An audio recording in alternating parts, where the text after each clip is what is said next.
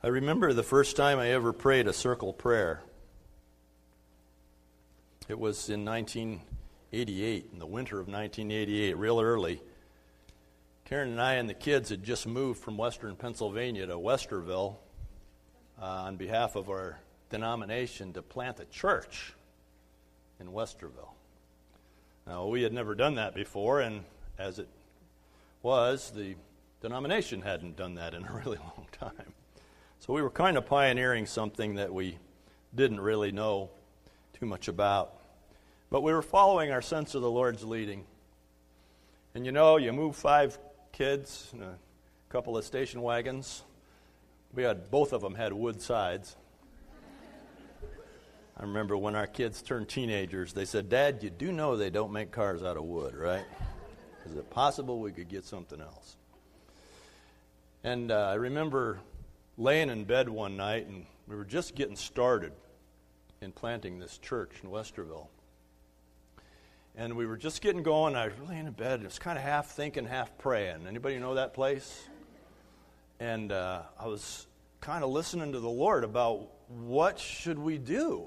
I mean, I've been to a couple seminars. I've read a stack of books, and I'm really about evangelism. How do what do we do? And um, I was just starting to hear the voice of the Lord inside me then. I didn't know that was a thing. And I was just starting to discern between the voice of the Lord and my own thoughts. And this voice of the Lord thought came, or voice of the Lord just came flooding into my thoughts and said, uh, Get up. And uh, I want you to march around your house seven times and declare my protection over your family. And I was a little stunned by that. I, I, I, you know, I got it because we'd already encountered when, whenever you follow the Lord and whatever He says next, you're going to encounter the enemy. We're already encountering opposition. And He said, I said a second time, He said, I want you to, I want you to get up and I want you to march around your house seven times and declare my protection over your family. And I said, What? Because it just sounded bizarre. And um, so as I was laying there, he didn't say it a third time, and so I chose a different tact. I said, Why? And he didn't say anything. Nothing else came. But that command laid over my body like it was a cloud in the bedroom. I already told you what to do.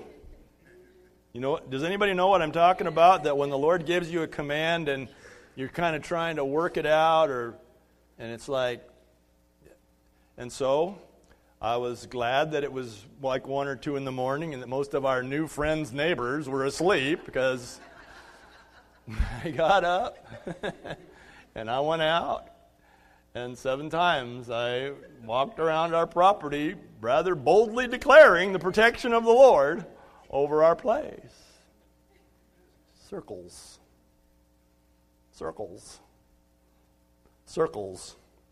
I, have been praying in circles for ever since. Our house in Westerville that we bought after we rented that house for a year, and the Lord blessed us with a fine ministry. And um, the house that we bought had was set up so that there was a circle of halls around this, like the staircase and the downstairs bathroom, you know. So I, I don't know how many thousands of times I would get up at five o'clock in the morning before the people, the humans, started moving upstairs, you know, just so I could pray and just walk. I don't know how many thousands of times. I don't know. I prayed a lot of circle prayers. Some of you remember the building we had on Demarest Road on our way here, and that, that sanctuary. I don't know how many times I walked around those great chairs, Pat, you know, just praying and praying and praying. But it was a circle prayer. I didn't realize it's just, I'm a kinetic prayer. Anybody, you know, you got to move. If you sit, you fall asleep, right? Does anybody know what I'm talking about? You got to move.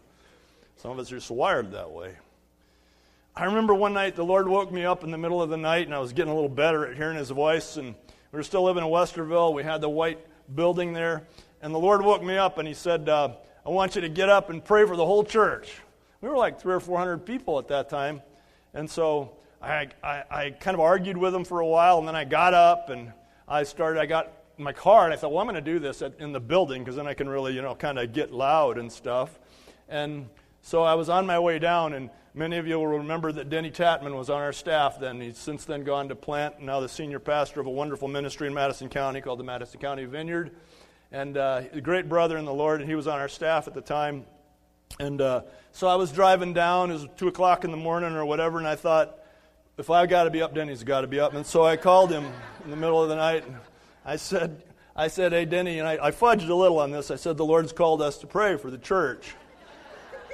And he's like, all right, I'll be over there. And so, and we sort of spaced around that, and we just took a directory, and we just like traded. We went through the whole thing, all however many families that was, and just prayed for every family. It took all night, but we prayed circles. Well, we did it, both of us, around the outside countless prayer meetings we've had in this room, especially in the earlier days of being in this building. Some of you will remember 70, 80 people at those prayer meetings, remember? And at the end, I'd always have you all like clump up as a flock, and I and the elders would just, remember, Don, we'd just walk around the outside of them and we'd just pray for them.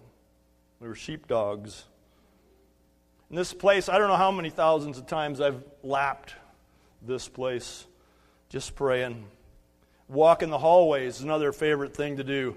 You know, when I'm here by myself early in the morning, I like to put my guitar on and just walk around and praise the Lord. Just sing worship to the Lord and let my prayers just flow out.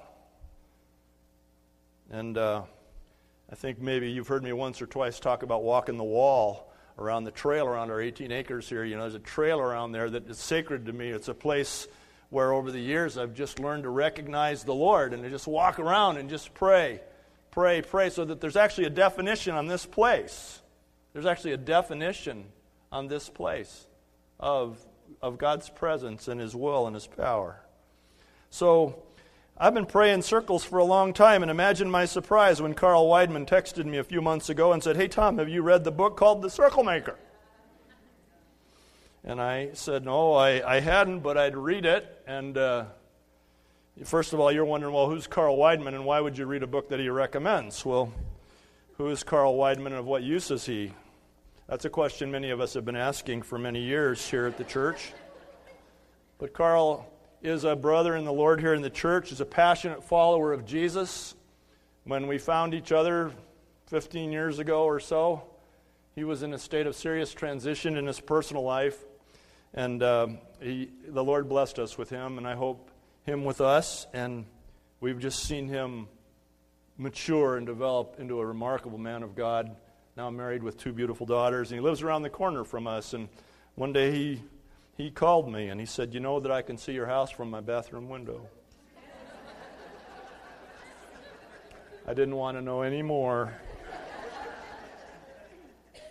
But this book by Mark Batterson, The Circle Maker, he talks about defining space in prayer and actually like drawing circles around things that you're going to kind of claim in prayer for the Lord Jesus. And um, the book inspired me because, in, uh, uh, you know, I, it, I read it and I thought, that's exactly what I've been doing for like 25 or 30 years. And I like, I like, don't you, to find that somebody has taken the trouble to give words to something. It kind of validates you, doesn't it? It's like, yeah, that's what I'm talking about right there. Does anybody know what I mean? And so that happened. But the book also kind of frustrated me because I'm like, Dag, I could have written that book. I, I really could have written that book and maybe better, you know? So it was kind of a tension. But, you know, to be perfectly honest with you, I never even thought about the fact that I was a circle prayer until I read the book. I never really thought about it. But today I bring as the fourth in a six part series called A Better Way to Pray, a teaching entitled Circle Prayer. And so far in the series, I've tried to persuade you that the first step in vitalizing your prayer life is to embrace your place as a son or daughter of the living God. You've got to get that. You're not beggars. You're not soldiers. You're sons. You're daughters of the living God through the finished work of Jesus Christ on the cross. That changes everything. The Bible says in Ephesians 1 that you have a place.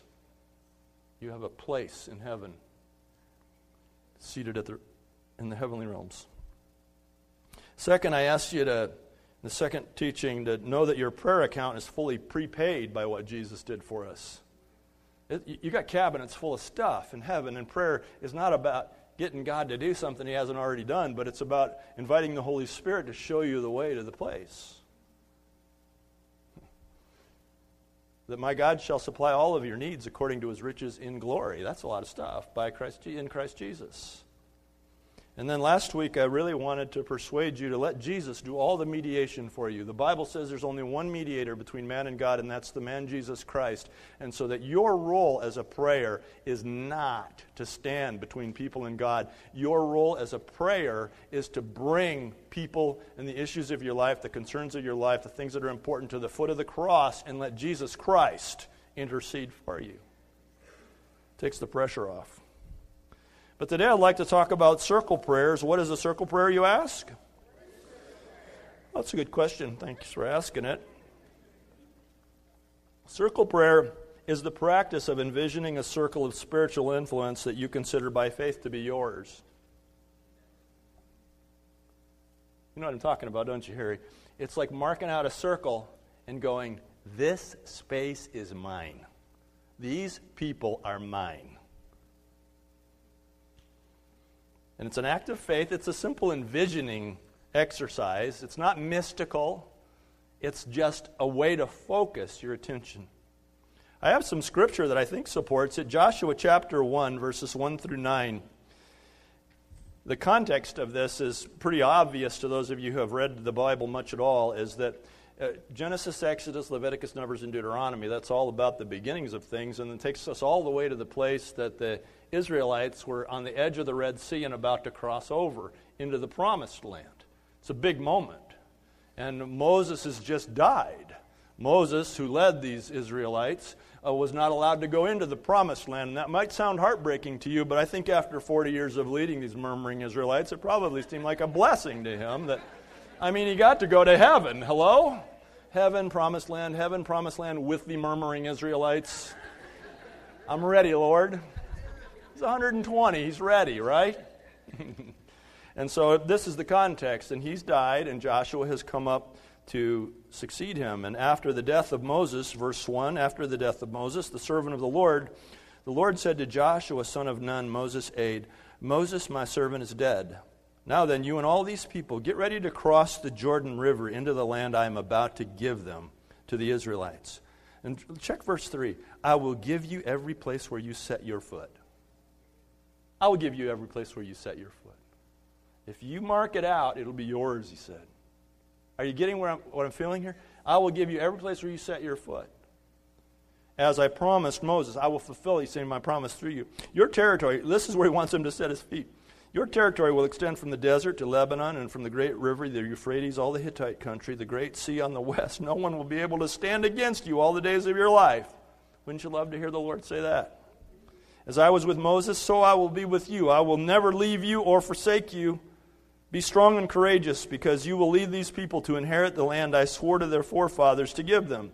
Be strong and very courageous. Be careful to obey all the law my servant Moses gave you. Do not turn from it to the right or to the left, that you may be successful wherever you go. Do not let the book of the law depart from your mouth. Meditate on it day and night, so that you may be careful to do everything written in it. Then you will be prosperous and successful. Have I not commanded you? Be strong and courageous. Do not be terrified. Do not be discouraged, for the Lord your God will be with you wherever you go. That's cool. And I just like to serve as a, a basis for the practice that I'm recommending to you that, that God said to Joshua, I'm going to bless your feet. If you walk around it, it'll be yours. And there's something there for us. There's something there for us to say, you mean I could walk around something? I could define it as something that I am walking around by faith and something could happen? And I'm saying yes. I'm saying accidentally I've learned that. It's taken me 28 years to learn it, but I accidentally I've learned it just by naturally, organically in my relationship with the Lord, walk in lots of circles. The fact that you are in this room right now is evidence of its fruitfulness. I walked this, walked this, walked this before you were here. There's something to this here for us. There's something for you. And I hope some of you have some bells going off in your head going, Tom, aren't you developing a doctrine from a narrative passage? Something I have cautioned you not to do? because I just read, you know, this thing happened, and now I'm saying, okay, now do this because it's there in the Bible. And I've told you, be careful. Don't say that, you know, because Jesus walked on water, which is a narrative, the account of Jesus walking on water, that it's doctrinally true that every believer ought to be able to walk on water. And if you can't walk on water, there's something secondary about you. That's not true, is it? And so let me just quickly differentiate between what is a doctrine, what is a principle, and what is a practice. A doctrine is something that is always true. A doctrine is something that's always true. So, our doctrine of salvation, for example, we, like so many, many, many, many, many other churches and movements, say that we are saved how? By grace through faith in Jesus Christ alone. That's what we say. That's a doctrine. That's something that we say is always true. That we can't exclude ourselves from that and going, I'm getting my salvation another way, I've got a different plan. But a doctrine, of which there are only a few essential doctrines, is something that is always true. One of our doctrines is that we believe that the Bible is the inspired Word of God. That's a doctrine. We're saying it's always the inspired Word of God. Whether it's comfortable or whether it's uncomfortable, it's still the inspired Word of God. Deal with it. That's a fact, Jack, right? So that's what a doctrine is. A doctrine is something that is always true, there are no exceptions. A principle, by contrast, is something that is generally true. It's worth noting, it's worth applying, but may have exceptions. It may have exceptions. And so when you read some narrative passage of Scripture and see that, you know, God heals the sick, that by principle, we're saying we want to pray for every sick person and believe that they will be well. We don't shrink back from that, in spite of the fact that we have a mixed track record. It is not a doctrine, but it is a principle that we have found for reasons that we are still exploring have exceptions. Does that make sense? Now, practices, on the other hand, are things that seem, as Acts 15 28 says, seem right to us in the Holy Spirit, but they're completely temporary. So, our practice is to have a band with drums and, mm, lead guitar and distortion and rock and roll and, ooh, yeah. That's our practice. It's not doctrinal, it's not even a principle. We're saying what seems right to us as believing men and women and what seems right to us in the leadership of the Holy Spirit and the kind of people that we feel called to reach, that this is the way we want to set a table of worship so that you can have a chance to connect with God. This doesn't work for everybody. Some people come and go and they will reject us because of our practice. That's all right. That's perfectly okay.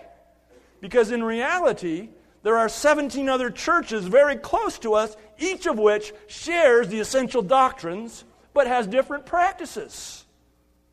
So I would never judge another church by its practices. Would you? I mean, we need all the practices, don't we? What we rejoice in is the fact that we are united by the same essential fundamental belief that Jesus Christ is the only begotten Son of God who lived a perfect life, died a perfect death, and rose victoriously from the grave and sits at the right hand of the Father interceding for us. These are doctrines, and we will not negotiate them. So, when I'm talking about here, circle prayers, I'm not making a doctrine. If some of you are going to come back and say, I'm a square prayer, I don't know, I'm a line prayer, I don't know what you're going to say. I'm just saying, here's something for you to try. Do I have. Do I have New Testament support for this since I make such a big fuss about praying from a New Testament model? Acts chapter 1, verse 8. Acts chapter 1, verse 8. Jesus said, And you will receive power when the Holy Spirit comes on you. To do what? To be my witnesses in Jerusalem, Judea, Samaria, and the ends of the earth. Check your maps. Circle prayer. It's something that I think some of you will find benefit in. Three things you should know quickly about circle praying. One, circle praying is envisioning a place in the kingdom realm that is directly under the fountain of God's blessing. Circle praying is envisioning a circle that by faith you can envision that there is a blessing of God already pouring out on that place. And so your role as a prayer is how can I get that person into my circle? How can I get that prayer concern by faith into the circle where the blessing of God is already pouring out? It stems from the confident belief that God wants to bless you. God doesn't want to curse you. Did you know that? Would you get off that? God doesn't want to curse you. People don't people don't have children to curse them. They have children to bless them. I mean to have a child to curse that child, that's messed up, yeah? God isn't messed up. God doesn't have children so that he can just increase his disappointment. God God has children to bless you. His intention is to bless you. He has brought you to, to being, and now He has brought you into spiritual reality in the family of God through His Son, Jesus Christ. For what purpose? To bless you. There's a place of blessing somewhere for you. You got to believe that. You got to believe that prayer is about finding that spot where the shower is. As you, my Pentecostal friends, I still don't understand you, but as my Pentecostal friends say, under the spout where the glory comes out. They get that. You get that. That there's a place, isn't there, where God's already raining down blessing. So, first of all, it's, it's using your mind, your mental capacity to envision a place that is under the shower of God's blessing. Second, circle praying is defining a place by faith that is under the full influence of the cross of Jesus Christ. Under the full influence of the cross of Jesus Christ. So, your, your world is, your life is broad and varied, isn't it? You've got a lot of things going on in different places. And have you noticed that some of it you seem to be able to influence with the cross, with the gospel, with the power of God? Other parts of it seem resistant uh, to, to that.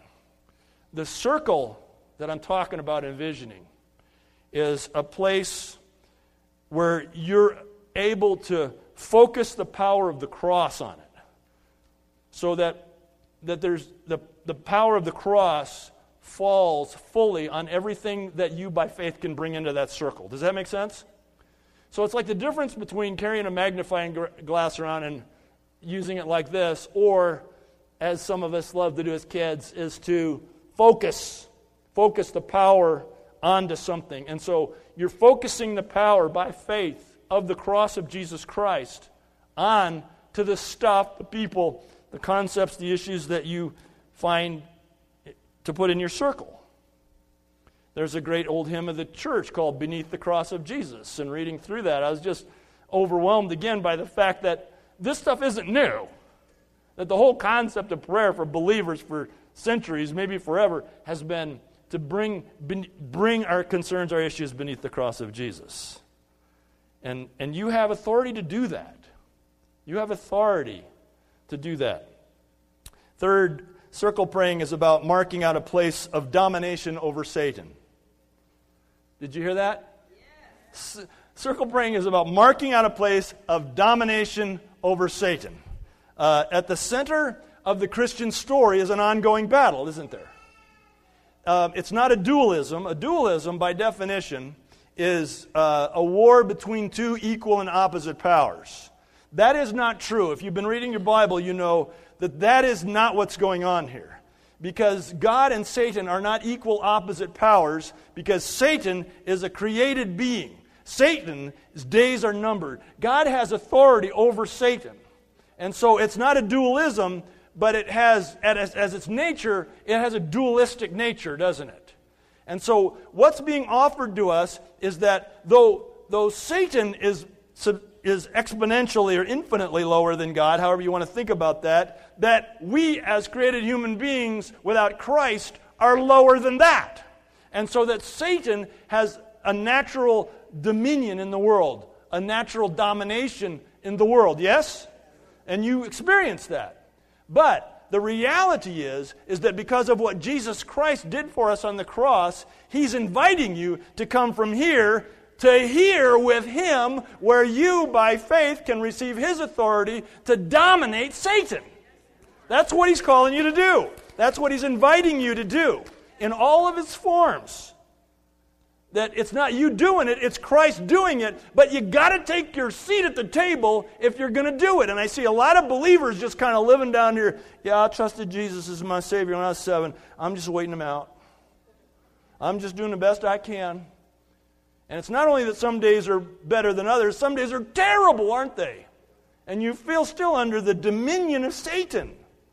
And the reality is, you are being invited by God up here. You are being invited by God to have a new identity, a new creation in Christ, where you can have dominion, you can dominate over Satan, and you can say, You can't touch this. This is mine. In the name of Jesus, what's in this circle, you can't have. That's what this is about. Now, you got to be careful because you can't do that with the whole world, can you? But you can do it with the stuff that God has. And God called Joshua. He said, I want you to mark this out and say, You can't touch this. This is, this is God's. And it's a better way to pray. It's declaring a circle of absolute victory. In the 16th century reformer John Knox stood above Scotland, and you know, all the stuff from Germany and Switzerland was coming his way, and the revival of God in the midst of that amazing time in church history. And it was illegal for him to do so, to preach these things that he was preaching that were coming out of the Reformation. And in 1525, he stood there, he stood over Scotland, he said, God, give me Scotland or I die. He marked a circle around Scotland. And that was the beginning of the Presbyterian Church. There's truth to this. So the question is pretty obvious, isn't it? What's in your circle? I want you to think carefully. And I want some of you, I want those of you who are stirred by this, interested in this, this week, I want you to define your circle. I want you to, I want you to have a place in there's a place in my house. I'll talk more about this next week, the practical aspects of this. But there's a place in my house, in my living room. I get up early and I, I pray. I meet, I meet the, the, the Lord in the Word right after I press the button on the coffee pot, and then I, and then I circle pray. And I, I have a place in my living room. There's not really a circle there, but I can see a circle there. And the cross is over it, and the spout is over it. And my, my role as a prayer every day is to put people and issues into the circle. For people like me, and many of you are like this who are visualizers, you know, this is a really helpful thing. So I want you to I want you to give some thought to that this week. What's in my circle? And you, you got to be careful. I want you to start small. Because what you'll find is that, I'll teach on this next week, is that there, what you put in your circle, you have to be willing to do two things. You have to be willing to serve what's in your circle, and you have to be willing to defend what's in your circle.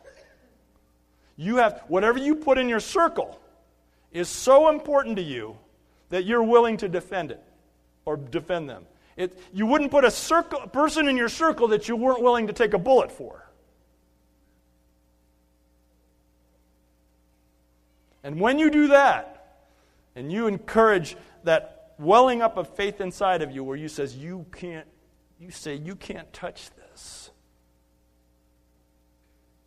you'll see the victory. But start small. Just experiment this week. Start small. Who is the most important person in your life? Put them in the circle. Pray a circle around them this week. And you can expand it and expand it and expand it as the Lord leads. The Lord didn't call all of us to walk all around Israel, but He called Joshua. The Lord will lead you to the size of your circle, but let me tell you this it's a lot easier to expand it than it is to shrink it. So just start this week. Say, who's the most important person in my life? I'm going to put them under the cross, under the spout, and I'm going to just pray circles around them. And then just see what happens. Come next week, I'll tell you about serving that, whoever's in the circle, about how to defend them. Okay. I put in your programs today a prayer request card. And I know we take them every week on the bigger card, but I put a smaller one in this week because I want to offer to do something for you. I want to offer I want to offer to pray for you. I can't believe I'm saying this, especially given the response at the 9 o'clock service, but I want to offer to pray for whatever you put in my circle. This is my circle. You can't touch this. And I can't pray for all of you all week because as hard as it may be for you to believe, I do other stuff like all week long. I don't just work on Sundays. But this week I feel led to say if you put it in this circle, I will pray for you. And I pray for, you know, the cards and stuff that come in, but we're talking about hundreds of them this week. I will find a way and find time to pray for you. Now, get this my prayers are no better than yours or anybody else's. But if you want me as your brother, I'm not your priest, never will be, but as your brother, if you want this brother to pray for you, then fill out that card, and sometime between now and when you go home, just toss it in the circle here. And we'll collect them all, and I'll get alone with the Lord this week. And I'll pray through with every one of them until I get released to go on to the next one. Lord in heaven, we're your sons, we're your daughters, and we're so grateful for that. There's no nothing that could be better than the knowledge that your blood has somehow come to run through our veins. There's nothing that could be greater than the understanding that you you are uh, you're making a, a space for us. That we don't have to worry about eternity. That you've you've finished all of that for us. But also, Lord, while we're here, we want to we want to take some ground for you. We want to we want to make some circles. We want to, however a person would say this, if they'd say it in a different way, that's great, Lord. But I just pray that this teaching and the concept of defining focal point of prayer would fall on the hearts that it's meant to fall on, Lord, and it would bless everybody somehow, but wouldn't discourage a single person. I just pray, Father, that as we um, spend some time together just worshiping you for a few more minutes and responding to your presence, that your Holy Spirit will be here to fully take control. I pray, Father, for those people who are in this room right now who need prayer and need somebody just to come beside them and pray for them, Lord. And maybe they're at a place where they're ready to receive Christ as their Savior. Maybe they're at a, just something really big is going on in their life and they just can't bear it anymore, uh, would you just draw them up to these people who will come forward to pray? And, and I pray for those who are going to be praying for others, Lord. I pray your blessing, your anointing on them. I pray that you'll give them those eyes that see what you're doing so that they can pray faith filled kingdom prayers for the people who come to their care today. But Lord, I, I, I just thank you for this church and for the freedom of it. And I thank you for every person that you have drawn into this circle today. I know that it is by intention that you have drawn them inside the walls of this place. And so we invite you to come and to move among us in ways that we just maybe never even could have imagined. In the name of Jesus. Amen. Hey, so could we get some prayer ministry people to come on up and take your places up on the sides? Be used by God to pray for some people who would like to have prayer. And um, if you're here today and you'd like to receive prayer for anything at all, you can come up and these people will, will just gently and lovingly pray with you. Okay?